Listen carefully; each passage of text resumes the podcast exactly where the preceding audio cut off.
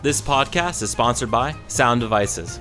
For nearly two decades, the Sound Devices team has remained true to the spirit of creative innovations and its original goal of providing top notch, superb quality products that help audio professionals capture the clearest, most enjoyable media in the world. To find out more, visit sounddevices.com.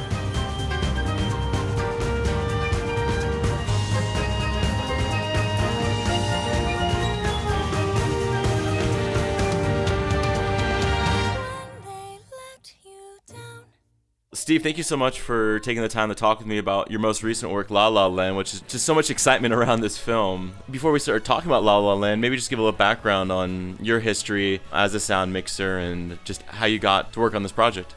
The quick version is I grew up uh, kind of moving around all over, and uh, when I was eight years old, we moved to California, and I got to watch people making movies across the street at the local park. You know, they kind of used it for base camps or for shooting and that's kind of where I said, okay, that's what I'm doing. You know, I was eight. I was like, this is the coolest thing I've ever seen. And um, at 11, we moved to Seattle, and I still had that interest, and so I kind of pursued it, made little short films, and and did whatever I could. Um, uh, went to a, a local community college, Bellevue Community College, at uh, 16 and a half, and started their video uh, courses there and quickly realized sound was the worst part of anything I made. Yeah, yeah. and so I took, you know, sound classes to figure out what I could do to do it better. And I really fell in love with uh, the process of getting good sound. And I started doing sound for other people's projects. And um, one of the professors at that college had suggested that we all try to get a job on a local movie. Mm-hmm. And, you know, not ever having worked on an actual movie, I thought this would be great. Let me uh, let me see what they and in Seattle. This particular movie, uh, where the air is cool and dark, specifically asked for okay, we need somebody to do craft service, script supervisor, or boom operator. Oh, nice. And I thought, well, I know what craft service is. I don't know what a script supervisor is, but I can I can boom as I've been doing, you know, sound for people's projects. Yeah. Um, so I called and begged and, and pleaded to work for free for the for the you know month and a half job it was and they uh, eventually relented and gave me the job. So I uh, did that film, and it basically ran the uh, it rained the entire time During we made that movie. Yeah, yeah, yeah, and, and, it was just it was brutal. I mean, it, it, was 35 inches of rain in the first five days of shooting. I mean, it was just nonstop rain. So everybody was miserable. I was miserable, and I thought I still love it. And if this is as bad as it gets, you know, sign me up. So was any of the production track used at all because of all the rain? Um, I believe a lot of it was used. Okay. Uh, but you know, back then, who who knows? You know, yeah, I, am not sure how many people actually saw the film. you know, it was an independent movie made in Washington State. Yeah. Yeah. So I mean, yeah, I mean, I, I look and I see you, you have credits going back to even '94, which it looks like it was a. Was it more? Was it more feature or TV? What was the, the array of projects? Well, kind of at the beginning, you know, you do whatever anybody's going to hire you on. My after that film, I moved to. I decided, okay, this is a great hobby in Seattle, but I have to move back to LA. Okay. So, so at 18, I, I packed up, moved back to LA, and did a free boom job, and the mixer didn't show up, and so that was kind of my in for that moment. Going, oh, all right, well, here, let me take over for the day.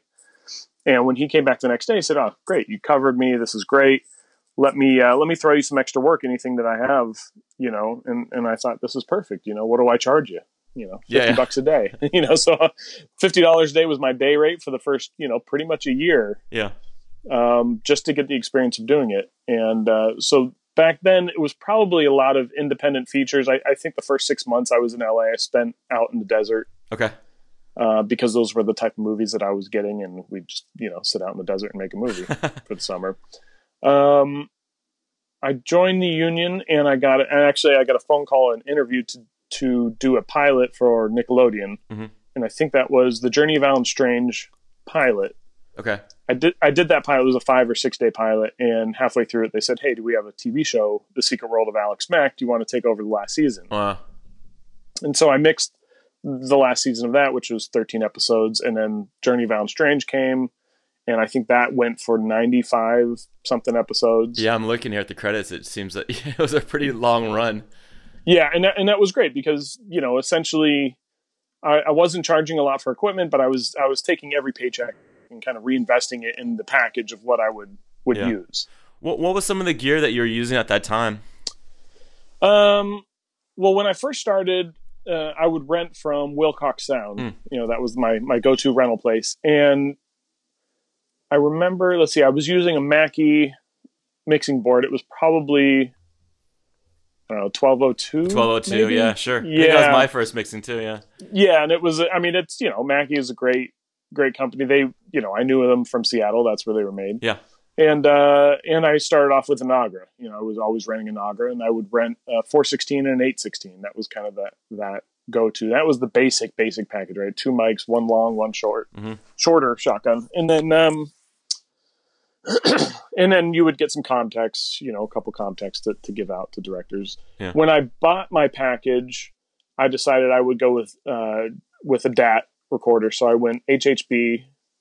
Um, I tried a, a PD4, but it, it had that PZM error light, yeah. you know, that was built into the machine, which was fine. You know, I didn't quite understand it, but after the first couple months of running it, I thought this is, you know, I can't Yeah.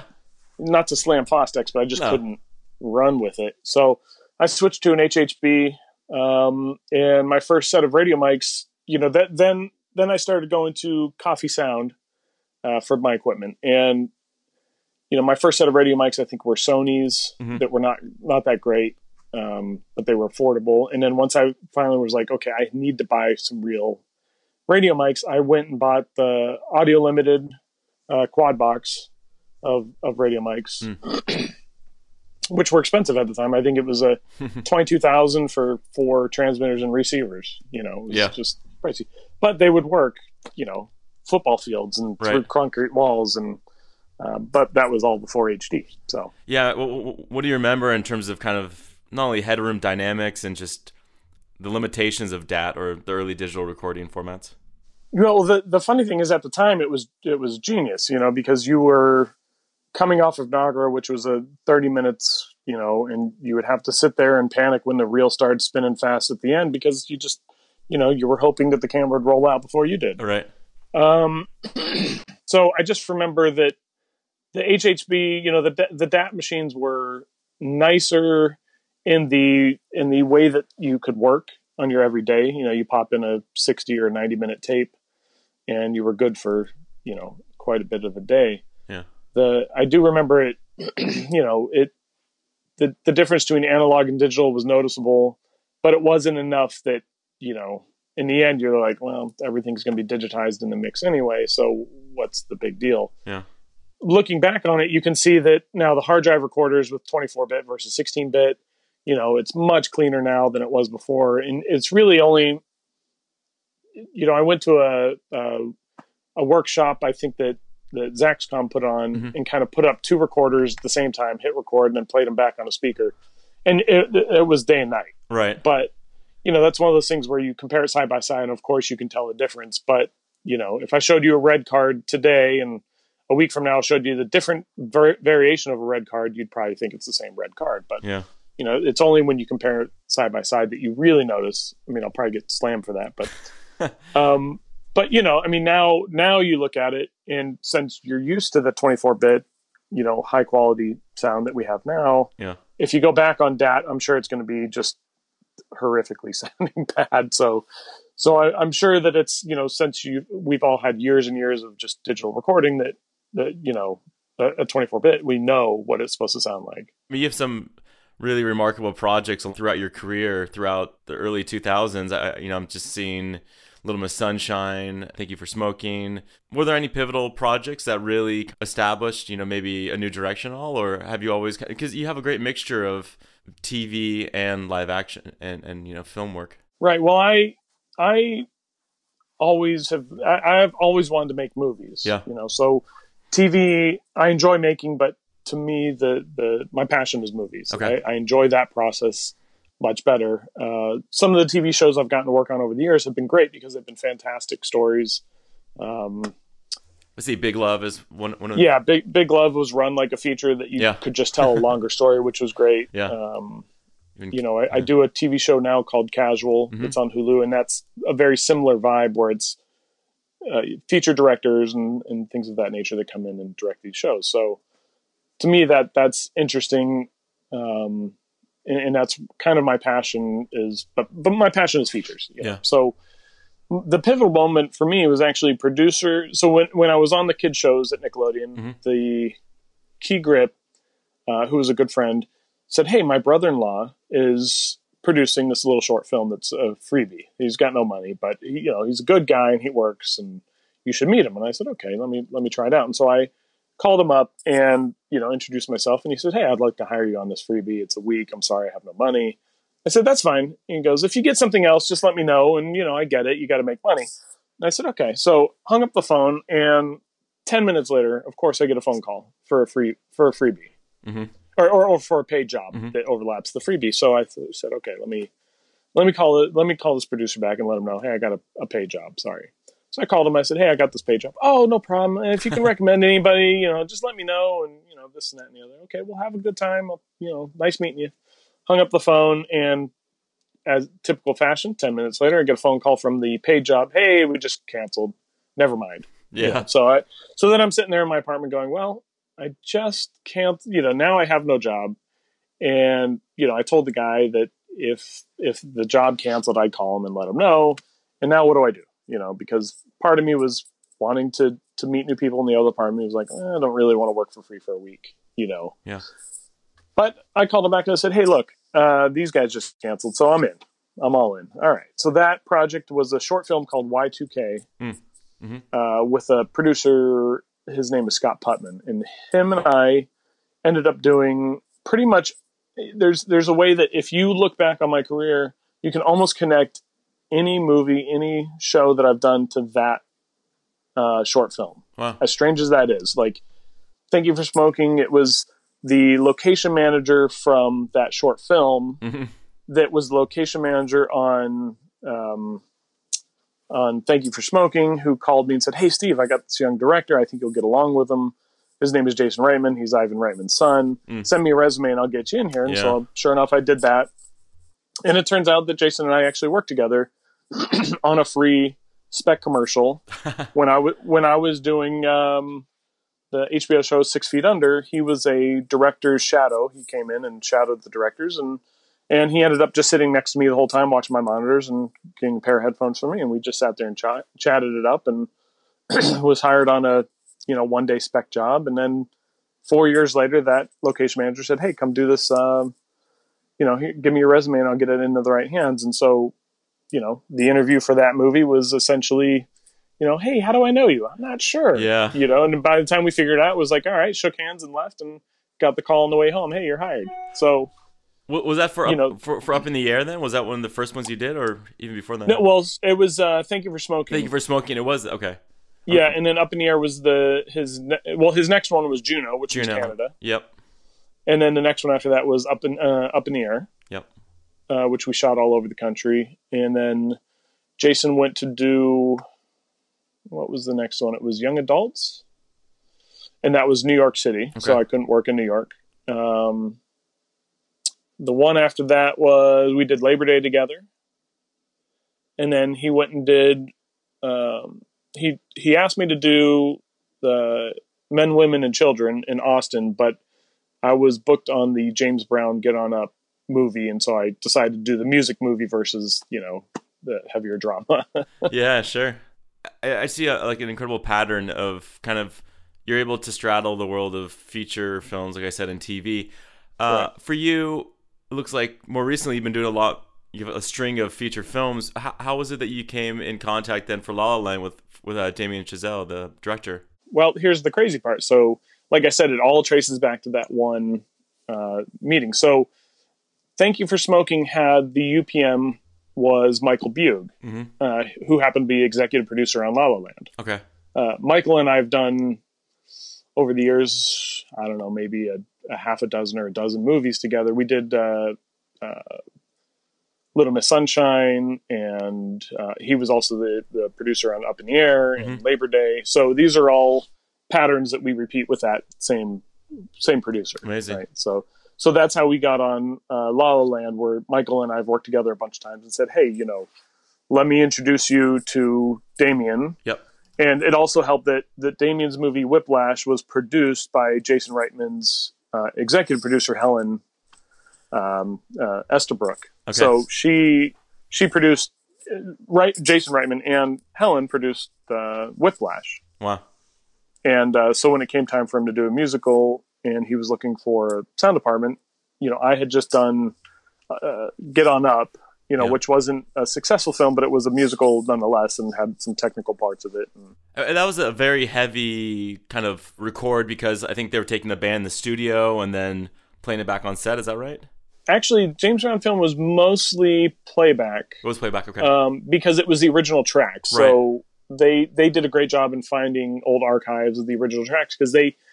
Uh, rightly so, you know, it's hard to redo James Brown. no, of course. Right. Yeah, yeah. So they they just decided, look, if we have good tracks for it, let's just get those tracks and, and use them as playback. So, I, I think it was more of like an augmented track. I think because I remember talking with the music editor at the time for that film, which I loved, and it was kind of it was like a, a uni- unique type of. I I think it, I don't think it's Kurt Sobel, right? right. Yeah, Kurt. Yeah, Yeah. Yeah, He- he's a great guy. No, he he worked his butt off, and and you know the more modern day stuff, he was able to find some good tracks. The Right. older stuff, it was like they kind of had to recreate it. And have Right, exactly. band Do it. Yeah. So for La La Land, you know, when did you first get involved? What were some of the early conversations that you would even have with Damien then about about this film? Well, essentially, uh, um, the the first conversation really was the interview. You know, I I met with with him, uh, music supervisor, the executive music uh, producer, and the composer, and the two producers uh, on the film. So, um, and that was actually the, the the greatest thing is the music supervisor and the music uh, executive live on my street. Oh Like, wow, okay, a half a mile down, we didn't know each other, but Amazing. you know, it was like, hey, can we do this interview in Studio City? Sure. And then they just happened to, you know, give me an address that was very similar to mine. Yeah. So, so I went there, and it was, you know, it was an hour long, hour and a half long conversation about, okay, you know, we we would like to do this musical. Obviously, I read it in advance, so I knew what we were yeah, getting into. And the the goal initially was, look, we want to do as much live uh, recording as possible because we don't want this to feel like you know regular dialogue, dialogue, and playback. You know, they, we want it to feel like it's just going into a song and they just start singing. so there were there were challenges on certain songs, like the very opening on the freeway. Well, tho- those you know the the people singing the music weren't necessarily the people dancing and lip syncing Sure. at the beginning, and also we're on a freeway. Yeah, you know, yeah. So there's there's going to be limited amount of what what can we record, you know, properly. So for those things, it was clear it was just straight playback, and for other scenes, it was obvious that you know we want to do as much live, and even if it's playback, let's interject some some lines in the song to be live. Mhm. Um, uh, for example, Emma Stone's uh, roommate song, you know, where they're singing and dancing around the the the, the apartment.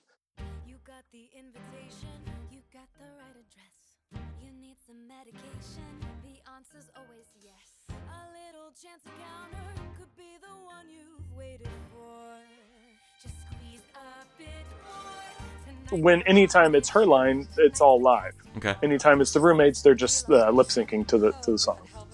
Um, so you get that feeling sometimes where it's oh well that that piece sounded live, you know, and that piece, Yeah. you know. So you're trying to not confuse the audience, but you're just trying to to immerse them better into the experience versus just like oh that sounds like playback, you know. So, but how did that? Yeah, I mean, how did that affect you on set? Then, how do you get an isolated solo or you know si- single take from Emma then without it? Right. So what we would do is obviously we rehearsed all day. Yeah. Uh, the day before we would shoot that scene. Um, the apartment is a real apartment in Koreatown, and um, we every every room of that apartment has a speaker, a, a- playback speaker in it. So it was one of the bigger setups we had, just because we wanted to hear it crystal clear through the whole set versus just having one speaker blasting at them from 50 feet away Right. um, so we would we would essentially in the in the Pro Tools session we would just mute out the the music in that moment that she would sing, and we would have my boom operator uh, Craig Dollinger set up for those moments where he would just put the boom in, get her song, get her get her piece, Her piece, yeah. and then pull it out. Oh, wow. Um, we also always had earwigs on us if they wanted, you know, on take. I think it was take 19. They were like, okay, let's just do this one live Yeah. you know so we always had it ready to go in case because that was damien's request you know we you know, we're we're always going to have a plan, but you know, at the last minute, if we want to do it live, we just want to try it sometimes. Yeah. You know, which is is helpful for you know post production because they can look at that tape and go, okay, this is what the room sounded like when they were live. This is how loud their shoes were. This is what the ground sounded like. You know, in those moments, we would give the the actresses their earwigs, and then they would do it live, and you know, it was it worked, but it didn't. You know, it wasn't it wasn't what made it into the movie, obviously. So. Yeah. Um, but you know, the and the actresses in that scene with their their dresses and things, they were always uh, we always had them radio mic'd. You know, they were a little confused, like, "Why are you miking me?" Well, that's okay, you know. sure. And then all of a sudden, we pop in earwigs and they do it live, and they go, "Oh, I got it, okay." Yeah. so, um, so that's how we, you know, uh, attempted to accomplish those things. We just, we just, we knew we kind of had to be ready at all times. If there was an instrument on on set, we would record it. Okay. You know, we would always have a mic on it.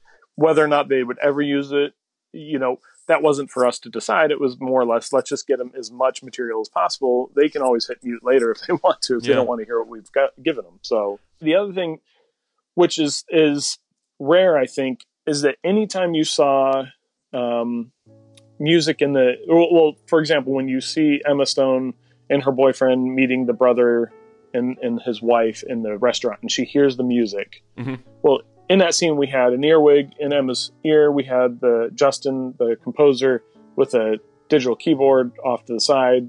You know, and so he would actually play the music to her ear Oh, nice. so that she could hear it and react to it versus just saying, okay, the music's playing, you know, Yeah. like some directors just say, okay, you hear the music Yeah, and, you know, you act it out. She actually got to experience it and hear it, but nobody else heard it. You know, nobody else had earwigs, nobody else, we didn't play it through a speaker. And then when she pops out of the restaurant runs down the sidewalk and down the street, well, we had speakers running just for that, you know, even though it's not something she's, you know, in real life hearing, the director wanted to have that feeling and have that experience while filming it, you know, so it wasn't just something we're going to add later and it'll be great. It's something you can experience while you're on set and, you know, and it makes more sense to everybody. Yeah, and that's what I was going to ask you is in terms of how much of um, Justin Hor- Hurwitz's uh, music was locked. Do you feel like everything that ended up in the film was it completed by the time you guys started shooting? It was, in fact, the, I mean, his music is, is beautiful. Yeah. You know, and the, they actually cut some of it. The, the roommate song, uh, once they leave the apartment, you know, and you see her in the mirror, they actually continue the camera shot uh, what we filmed. They can't, they continue out the window downstairs on a crane. They follow the, the, the roommates all throughout this entire courtyard. It's probably a hundred foot run, 150 feet while they're singing and dancing and windmills are spinning and, you know, Yeah. fountains are spraying water and things. It's a very musical moment. And then they end on the street and they whip pan back and then she's ready for the party. Well, so we obviously cut that Yep. middle chunk.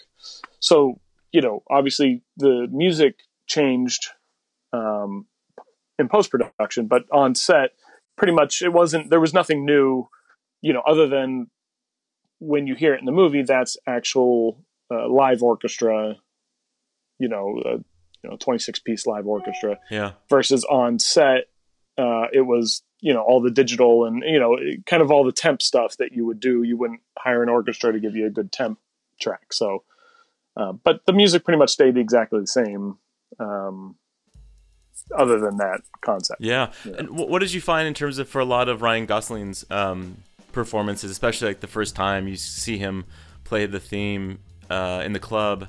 How did you guys manage? Because all, all I hear is you know Ryan was taking piano lessons for months and to you know to get get the performance right down. How did you guys manage his performances then? Well, we, for the most part, um, honestly, a lot of his was playback on the piano. Okay. He could play. The, he could play the music Yeah. for sure. Um, the hard part is when you're moving pianos around uh, location Sure. to location, they they get detuned. Uh, we had a piano guy there that would tune them up the best he could, but we we always mic'd the piano so that we could hear what he was playing versus what the track was playing. Okay. Um, but we would have speakers behind him, kind of doing the playback track for him. Um, there was only a couple times where the actual live piano was was played in the, in the and I think that was at the very end in Seb's uh, club. Mhm. Uh, that when he's checking the piano for tune, you Mhm. know that was that was live, and at the very end when he's playing the real slow chords and it's just heartbreaking and you're getting crushed as an audience. Yeah. That part was live as well, like the actual piano. But the rest of it was pretty much the playback and pre-records. But he learned it all. He could play it all. But it was one of those things that you couldn't. I- mean, I think smartly so. Why necessary? Why hinge that shot on a miss? You know, miss note if it, if that happened. So Yeah, one of the big um, kind of set pieces is this the City of Stars into the planetarium, which kind of takes you in from the Griffith Observatory exterior through the interior. Which once it's on the interior, you start getting into more of like this hyper real kind of green screen flying moment. Right. But how did you guys uh, early conversations? How did you guys plot it out? I'm sure rehearsals was a big part of it, but how did you manage at least the sound capture end? Well, on that end of it, I mean, if you really look at that, the planetarium, it was all playback, right? They Okay. would dance in the planetarium. So that was that was all real Griffith Park, all real planetarium until you got inside the well, all all real observatory until you got inside the planetarium. Then we built that on stage Yeah. the flying rigs, obviously. Um, but yeah, I mean, sound wise, that was more of a music playback. Um, you know, and when it came down to the to the blue screen portions of it, um, we just you know you just do a standard playback on that, and Yeah. that was kind of what that was because there wasn't much sound capturing. It was more just let's provide them a track to dance to. Sure. And I think something that happens a lot, especially around uh, award season when films starting to get acknowledged, big uh, musical films, I think of Chicago, when, when they start promoting these films is saying, well, these were really sung by our actors. These these were all, Right. you know, real performances. What was the early conversations that you and Damien and Justin had about the best way to approach this? Obviously, with your experience, and I mean, was it similar? Or was it different in terms of how you guys wanted to approach these Well, I think I think uh, I'm not sure how he wanted to approach on Whiplash. I wasn't there, Right, So, um, so that that's a hard one. But I know the original conversations was we would like to get everything li- as much live as possible, Mhm. with the knowledge that you know they said obviously the traffic jam scene. There's certain scenes that just aren't.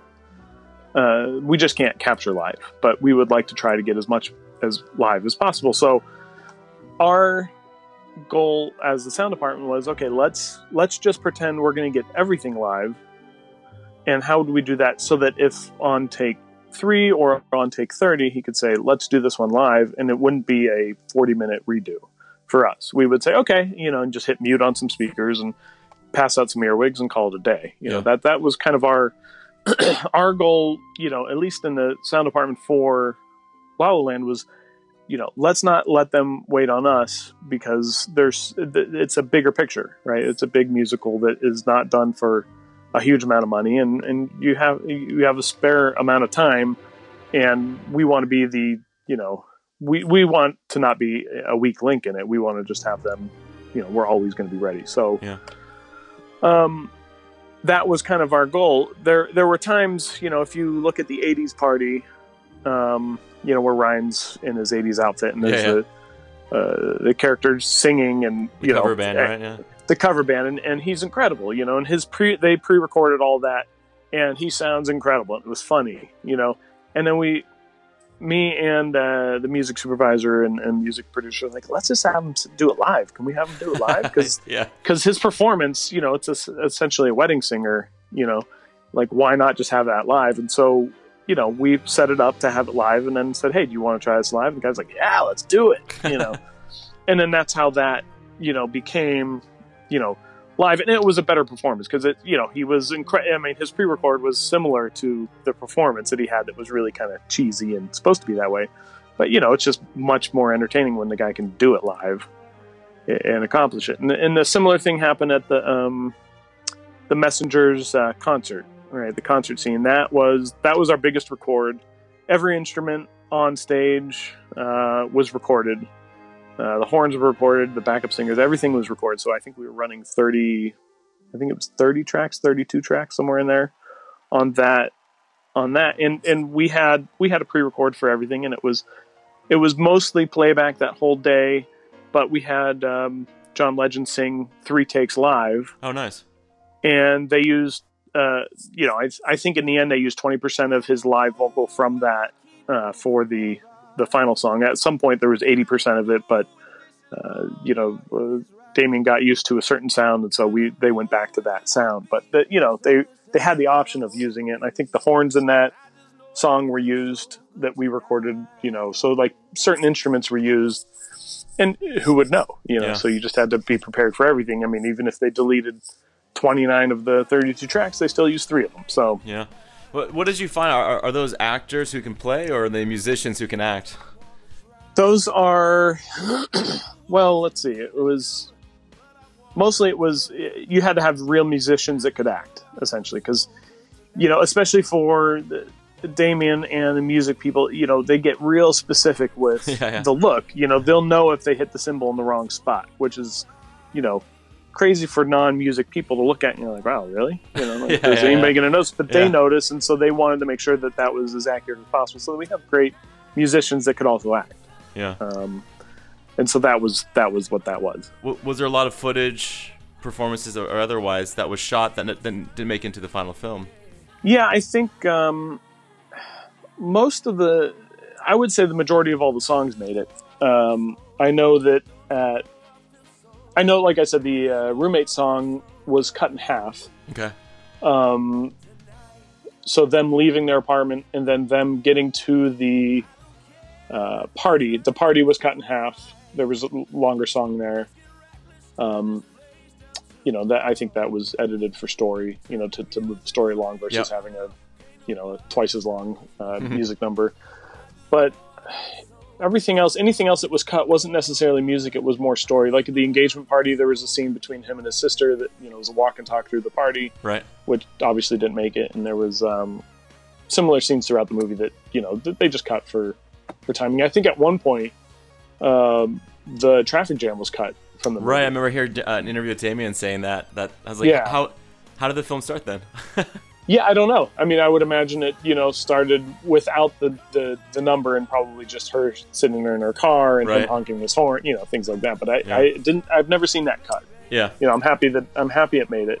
Um, but yeah, there was a moment where I think they were thinking of cutting it. So. So for a film like this, I'm just looking at the soundtrack. There's about 46 minutes of song. What changes when it comes to the gear that you bring on a, a gig like this versus other types of projects that aren't so musical heavy? What are some of the considerations that you're, you're thinking about? Well, so on this film, uh, we switched to the Sound Devices 970 to have a lot more channels, Right. uh, recording channels. Originally, it started out uh, that the music department wanted up to 16 tracks being recorded. So the I had a Mackie 1604, I think it was 1604, Mhm. and that has 16 inputs, and you know you could do uh, direct out 16 direct out. So that was that was going to cover it. Um, and so I bought a RedNet 2 uh, analog to Dante converter and went into the recorders that way. Then we had another meeting where they said, okay, we would like to try to do, you know, all the music. Anytime there's music or or the band, we would like to do all that live as well. We want to just rec- have it ready to record. And I said, okay. So we started counting up the instruments and the track counts, and it went up to about 30 tracks. Mhm. And and this was a, a, a few weeks before we started shooting, and I thought, okay, how do I do 30 tracks? Oh, wait a minute. The the 970 has eight analog in. The other I have two 970s. One is a master, one is a backup. The other 970 has a eight analog in, so there's 16 because you can digitize eight, send it to one, digitize the other eight, send it back, Yeah. and then all of a sudden now you have 32 tracks of of you know audio. So that's that's how we got that. But you know, to add those extra 16 tracks, I added another uh, Mackie 1604 on top of my cart Okay. which which I didn't, you know, it, it sounds like a lot, but you don't actually have to mix it, right? You just Right. have to have signal coming in and, and pre-record. You know, I'm not I'm not going to mix the final film there live on set, so I just have to give them the Yeah. raw material. Okay. Uh, so that became a little bit bit easier to, to manage, knowing that okay, this is just basically an input board. Um, speaker wise, you know, on the Tech Scouts, Damien, you know, this is our first time working together. He says, you know, sound apartments never make it loud enough for me. I just want it loud, you know. And I said, okay, challenge accepted. Yeah. You know? So the the very first thing we filmed was the um, the roommates song.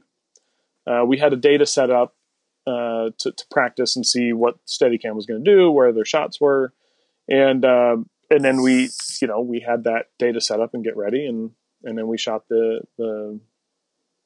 Essentially, we had I don't know five hours to set it all up. Then we rehearsed all day, and then the next day we filmed the scene. And after the first, uh, you know, after the first half of the day, you know, we were all going down the elevator together, and I looked at Damien and said, "Loud enough for you?" He goes, "Oh yeah." What did you end up using for playback? Well, we had uh, mostly it was um, uh, JBL uh, Eon 12s. The 12, okay. Um, we had a, a half a dozen of those. We had a, a handful of the Electro Voice. I think they're 12s as well. Mhm. Uh, and then uh, and then some JBL 15, the Eon 15s. Um, but you know, it d- depended. I mean, the the traffic jam was our biggest uh, speaker count. We had a speaker behind every other car Wow. Uh, on both sides of the freeway. How did you wire that? We uh, hardlined it. Actually, we Yeah. ran the uh, the power and the XLRs between the cars underneath them. Yeah. Um, so not on the side, either side, but just in the middle of the car, down the whole row. Uh, if you look at the shots, you really can't see between the cars. You can only see, you know, between each lane. Right. So that's kind of how we, and, and you know, we knew which shot. There was three different big shots to set up for, so you just you know accordingly moved them accordingly. But we figured out on the freeway that you know we had put one speaker down. You know, you'd hit play, you'd walk away ten feet, and it was gone. Yeah. You know, there's just no, there was nowhere for it to bounce It off because off, it was just- yeah. yeah. So we we just added and added and added.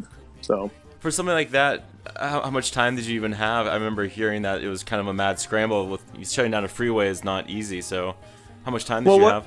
what we had, which was, uh, you know, production was very smart to spend the money that they spent on rehearsals and practice. Um, so the weekend before we actually shot the scene, they gave us the freeway from midnight until noon on, so midnight Friday night until noon on Saturday. Yeah.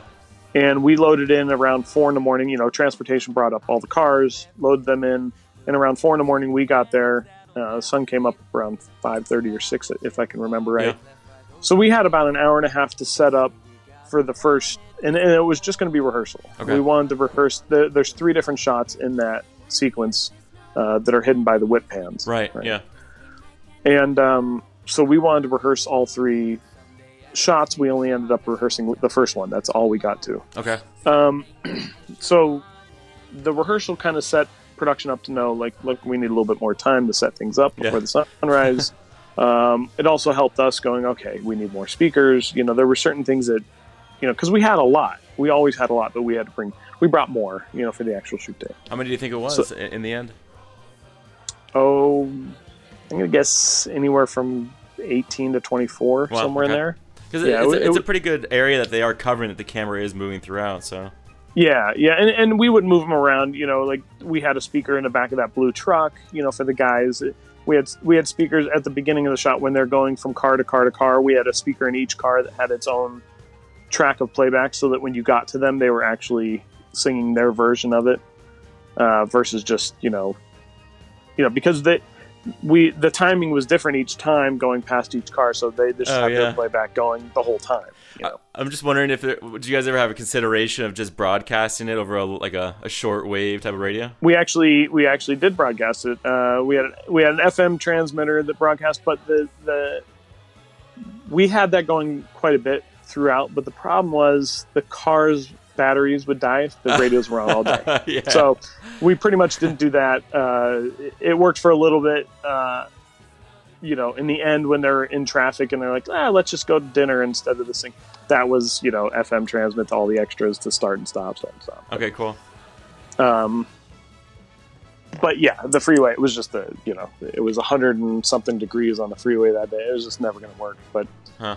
um, so yeah, so that was the, so anyway, so we were better prepared the weekend, the following weekend when we came back. I think we had a 3 a.m. call Okay. um, to set everything up, and and they were able to get everything that they they needed to get. Yeah. You know, obviously, It's one of the, it's one of those moments you're like, all my experience is going to come to this point. If whether or not it works out will, be determined at, at the end of the day. Right, right. Yeah, there's there's nothing you can do other than uh, you know you succeed or you fail, and if you fail, that that's, that's not going to be good. Um, what, what can you say? Also, just going back to the recording here, when I, when I think about had you, had you used the um, Sound Devices 970 before? Well, I so I I'm a I'm a sound devices guy. I started out with a 744. I had two of them for Little Miss Sunshine to get all the the dialogue in the car. Yeah. Um, uh, then I switched to a 788 to two of those for Fame, uh, the re- the remake of that, just for the track count. Um, and that's pretty much what I sat on for the next you know few years up until um, La La Land. So I I got the 970s. I, I like to I like to not buy the gear for that show. I like to buy it and then use it for a few shows before, or at least as much time lead time as I have Sure. um, so that I'm comfortable with it on the day when it really matters that we have 32 tracks. So, so I, I bought that probably for the first season of Casual is what I used the 970 on, and then once Casual's over, that's when we went and did uh, uh, La La Land. So, Okay. uh, like currently right now, I, I purchased a new mixer, uh, the Midas M32R, and I'm using that. Uh, it's funny enough on Labyrinth, but on Casual season three after casual we're going to do uh, a star is born uh, bradley cooper and lady gaga movie that they want everything live uh, the band the band and all their singing no matter what is going to be live A true Um, performance type of like approach. a true performance yeah. so we're gonna so we needed the instead of having two different boards and two, you know just a, a bunch of stuff the, the m32 will have 32 inputs and 16 outs and we'll be able to do a bunch of kind of, kind of fun mixes for the live stuff there What else is on your like? What are some of the other staples that are on your cart then? Um, well, I have uh, four uh, venues, four uh, two venue, uh, the original venues, and then two venue twos. Um, I always have a, a Comtek base station just for earwigs. It's always set up and ready, uh, and then just a regular Comtek for um, you know directors, and then we have three three separate IFB lines. Uh, one for the for the boom guys private line. Uh, one for you know if we want to do it's actually a it's just a uh, 411 not a 411 for what's the the belt pack transmitter Um, that you can switch that you can switch to IFB the Lectrosonics but anyway we have that in case we need to do a wireless speaker. Uh, so you can just run a speaker out with a receiver on it and plug it in anywhere and that's a quick fix if you know something comes up or if you have to be mobile. Um, uh, with the speaker uh, and then we have another set of uh, uh, Lectro IFBs so, so that we can give it to a director or to somebody else who's queuing or you know anything like that. Um, but that's basically that's the basic package. You know, a mixer and a couple of recorders. um, yeah, a little bit of everything, just for any kind of unexpected or expected Yeah, we have- situation. yeah, exactly. On the on the truck we have uh, four. Um, you know, rock and roll cases that have drawers in them, and, and they're just filled with everything. You know, FM transmitters and uh, you know a dozen earwigs, and you know, it's just we pretty much have slowly gained gear throughout the years. So you know, we have a full music recording package after La La Land because you know instead of renting all the mics for every single scene, and we decided let's buy all the stuff, have it always ready, and then if they change their mind at the last second, we have it. you Yeah. know. What, what do you end up using for um, a lot of your lavalier, your wireless packs for microphones? Uh, right now we're on the SSMs from Lectrosonic, and I like uh, Sanken the the COS 11s. That's kind of our our go to mic. Uh, we also have uh, B6s. If you have you know an actor in a tight uh, button shirt, you can kind of poke poke the uh, mic through a buttonhole. Uh, that works out well. Um, but yeah, mostly COS 11s and, and the SSMs. For you, I mean, do you, I mean besides kind of like whether you're on a studio on a studio situation or out, you know, dealing with external noise, do you have a preference of? Because I always, you know, everyone wants the coverage. They want to have the boom in there. They want to have the lav. Do you ever find that you you are somewhat limited in terms of what you can use for coverage, or do you feel like you, you have been able to always kind of negotiate to get in both wireless and Well, uh, we're the way I work is is I, have my own version of my my work. So the the the film we're on now, we have um, anywhere from two to four cameras, and we don't necessarily rehearse the scene in the morning. So it's you know we set up, we get ready, we radio mic all the actors because there's just no rehearsal yeah, and we try to boom what we can boom, but typically there's going to be one camera that's wide, one camera that's tight, and then they'll reverse it, right? You know, the tight camera goes wide, the wide camera goes tight. You know, and they just and they- they're they're doing the best they can as as operators trying to get the scene as well because nobody knows what's going to happen. So in those scenarios, you know, you, you pick and choose your battles. Um, you know, when when the radio mics sound good and and everything is good in that direction, and and you know, obviously the you know maybe the boom sounds ten percent better. You know, it's not worth the battle. In in the end, it's still usable. It's still going to make it to the theater. and It's still going to sound good. Uh, you know, post production is really good at sweetening up things that are a little not as great as you know you would like them to be. So you know, you kind of have to lean on that um, sometimes and let them do their job. So you, you know, uh, we try to, I would say, stay as unintrusive as possible to the process. You know, to make it as fast as as we can. But if there's things that are obviously wrong or that uh, it's going to impact the film in the end in a negative way, we speak up and make sure we fix it and get it get it working right. Um, but I would say that the the our biggest go to is you know be invisible. You know, if you if you pick every every battle and every fight, then eventually you just you, they they t- tone you out so that when something really important happens, you don't get heard. Uh, whereas we like to work it where if there's something really wrong and we say it, they all go, "Oh, we never say anything wrong. Okay, let's fix it." You know, so that's Yeah. kind of how we've been for you know me and my boom operator been for 16 years that way Yeah. um, you just pick and choose the right battle you know because they don't have to everybody at least in this part of our career everybody respects everybody and if you say there's something wrong they say how can we fix it you know Yeah. Well, And you're talking about uh, Craig Dollinger, right? That's right yep Uh, What is it about your guys' collaboration? Why is it that you guys work so well together? And obviously, there's a, a shorthand now working that long together. But how do you describe your guys' collaboration? oh it's like husband and wife you know i mean it's it, it's uh we've worked together for so many years and we're both uh, similar in our approach and our attitude and we just have a good time working together Yeah. um, and we try to, you know, we both want to just do the best job we can do, and um, and there is a shorthand. You know, you get to to. Uh, I've been very fortunate that that to have the amount of work that keeps both of us working, so that we don't get off track. Because sometimes you know you work with a guy and then you know, oh, sorry, I got five months off, but Yeah. you know, boom boom people can jump around a little bit easier than than mixers, right? So. Um, but we've been very lucky to be able to work together for years. So there is definitely a shorthand. We'll look at each other, you know, in the rehearsal, and we'll just, you know, give some finger, you know, gestures, and mm-hmm. then not the not the bad ones, but you know, we'll, we'll just cue each other, and we'll go, oh yeah, we know it, you know. So like on the movie we're on now, we just know that we're going to radio mic the, the the cast, and then see what we can get, you know.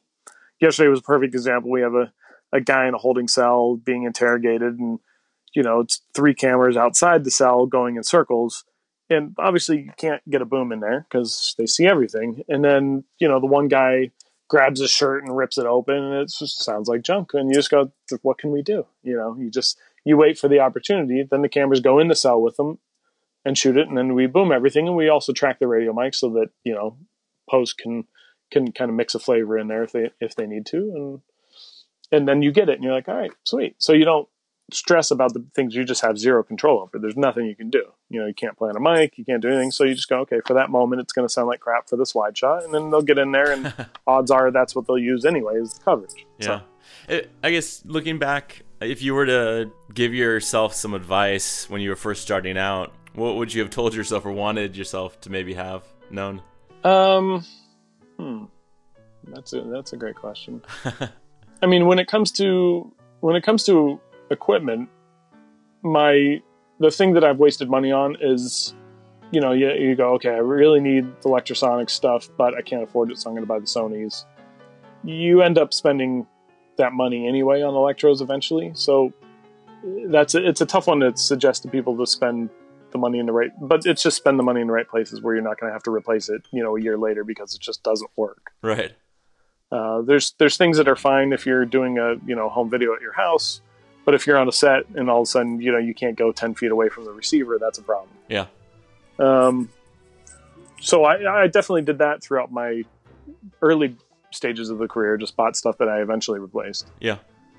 Um, I mean that's a that's a good point because I do get asked sometimes like, "Hey, should I get X versus Z. And I think a lot of times it comes down to, well, I can get something because I'm starting off as cheaper, but then I can see, well, why don't you spend the money now and something that's going to last for a long time? I think we're technology wise, digital's kind of shown that it's it hasn't plateaued, but it's definitely right how much better are you going to get Right. and how much is it going to you know but yeah no you want to buy the stuff that's going to last because it's an investment that you make money on you know that they rent from you and Yeah, yeah. so yeah it's it's tough to spend you know six grand on a on a, uh sound devices recorder when you can buy it from zoom for what two grand for the same amount of track counts but Sure. the difference is which one's going to work in the snow and the rain and the heat over the next 10 years Hmm.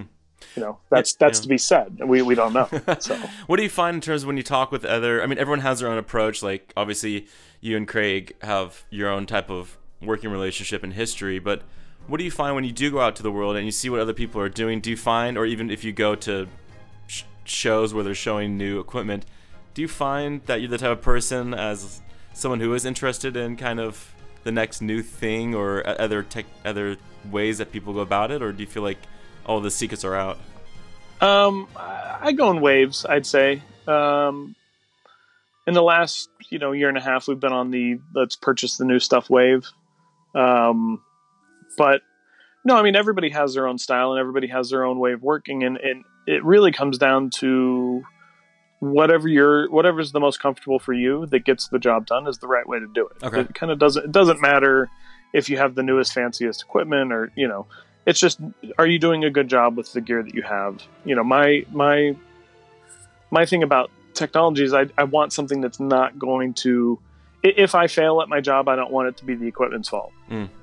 because that's the worst thing there's not you can't control it you know if i fail i want it just be because i didn't do a good job not Yeah, because yeah, the equipment just stopped working so i kind of approach it that way um, you know and also I, I look at certain things like um, you know, there's only a handful of things that the producers touch or the actors touch, and those things should be nicer for them because they're the ones that are giving you the job.